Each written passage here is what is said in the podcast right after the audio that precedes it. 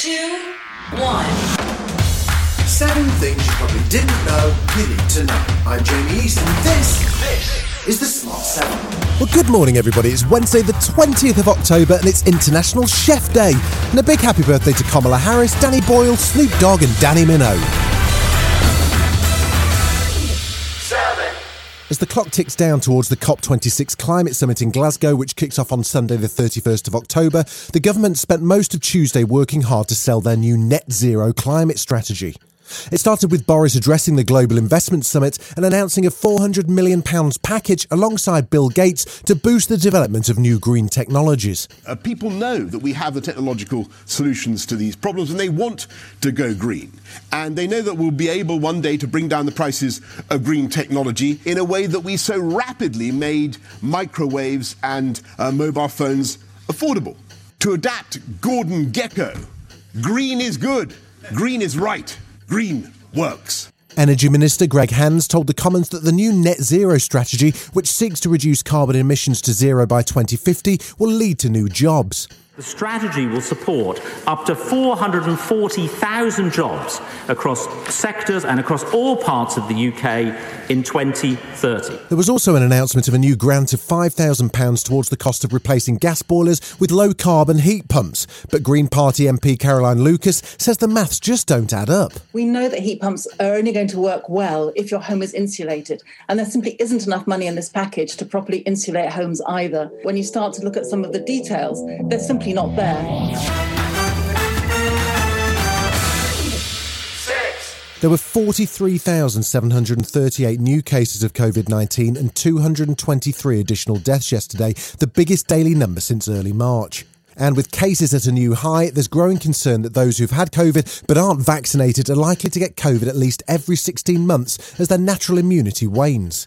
And while there's still no official plan to tackle the surge, the government says it's keeping a very close eye on new mutations of the Delta variant. All of this means that the government needs to act and implement more distancing and mitigation measures, according to Imperial College London's Professor Azeem Majeed, who spoke to Channel 4 News. Because the more cases we have in the UK, the more chance there is, therefore, people will get a serious illness despite being vaccinated.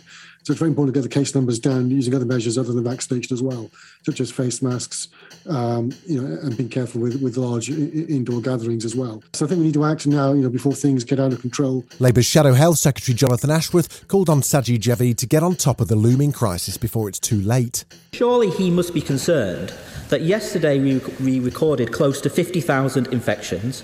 The booster programme is stalling, with charities describing it as a chaotic failure.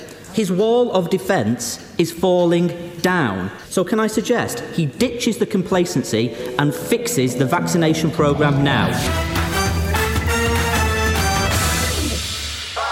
The Duchess of Cambridge launched a new campaign yesterday in her role as patron of the Forward Trust. The campaign's called Taking Action on Addiction, and it's intended to highlight the devastating impact of the pandemic on addiction rates. Ant and Dec were there to meet her as she arrived to speak at the launch, and Ant chatted about his own struggles and how hard it was to ask for help. By the time I asked for help, it was, it was, it was really, it was bad. But then once, as soon as you opened up to people, problems start to disappear, and it gets better. She also spoke about the importance of removing the taboo around addiction. Addiction is not a choice. No one chooses to become an addict, but it can happen to any one of us. None of us are immune. As a society, we need to start from a position of compassion and empathy.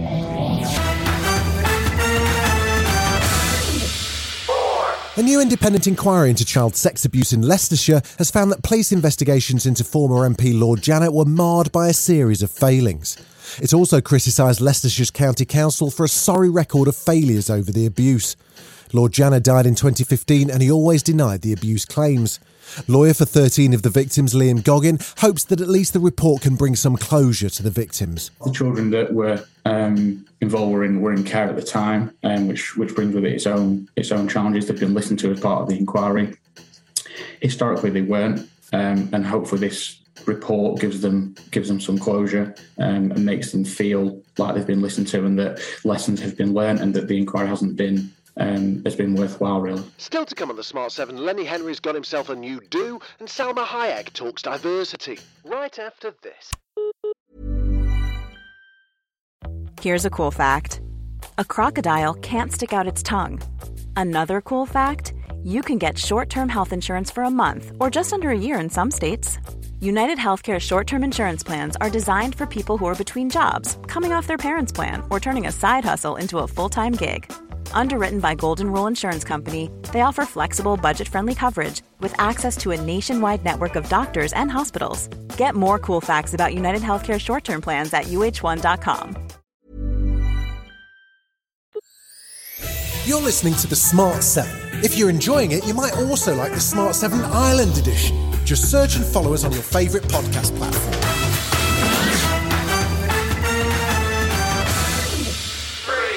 The Men's Champions League was back last night with eight games in total. Both Liverpool and Man City were on the road, but it didn't seem to trouble City as they comfortably won 5 1 against Belgian side Club Bruges.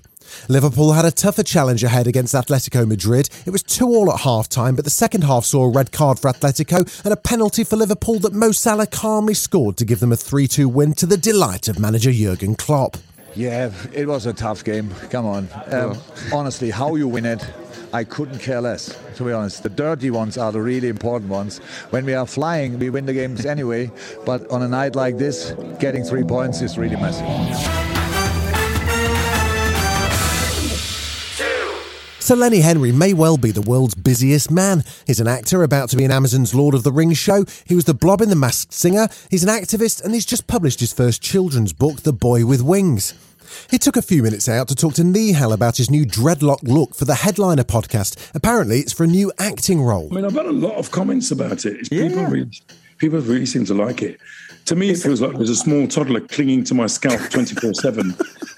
And um, we had to cut some locks out because it was so heavy. It was pulling my head back like this. But um, it's a it's a look and a half, I'll have to say. Yeah, it's a vibe. I mean, I don't even know how Bob Marley used to stand up. These are so heavy.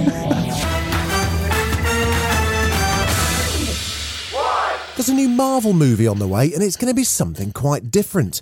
For a start, it's written and directed by Oscar winning Chloe Zhao, who picked up Best Picture and Best Director for Nomadland. This movie's called Eternals, and it has a stellar cast, including Angelina Jolie, Barry Keoghan, Kit Harington, Salma Hayek, and many, many more.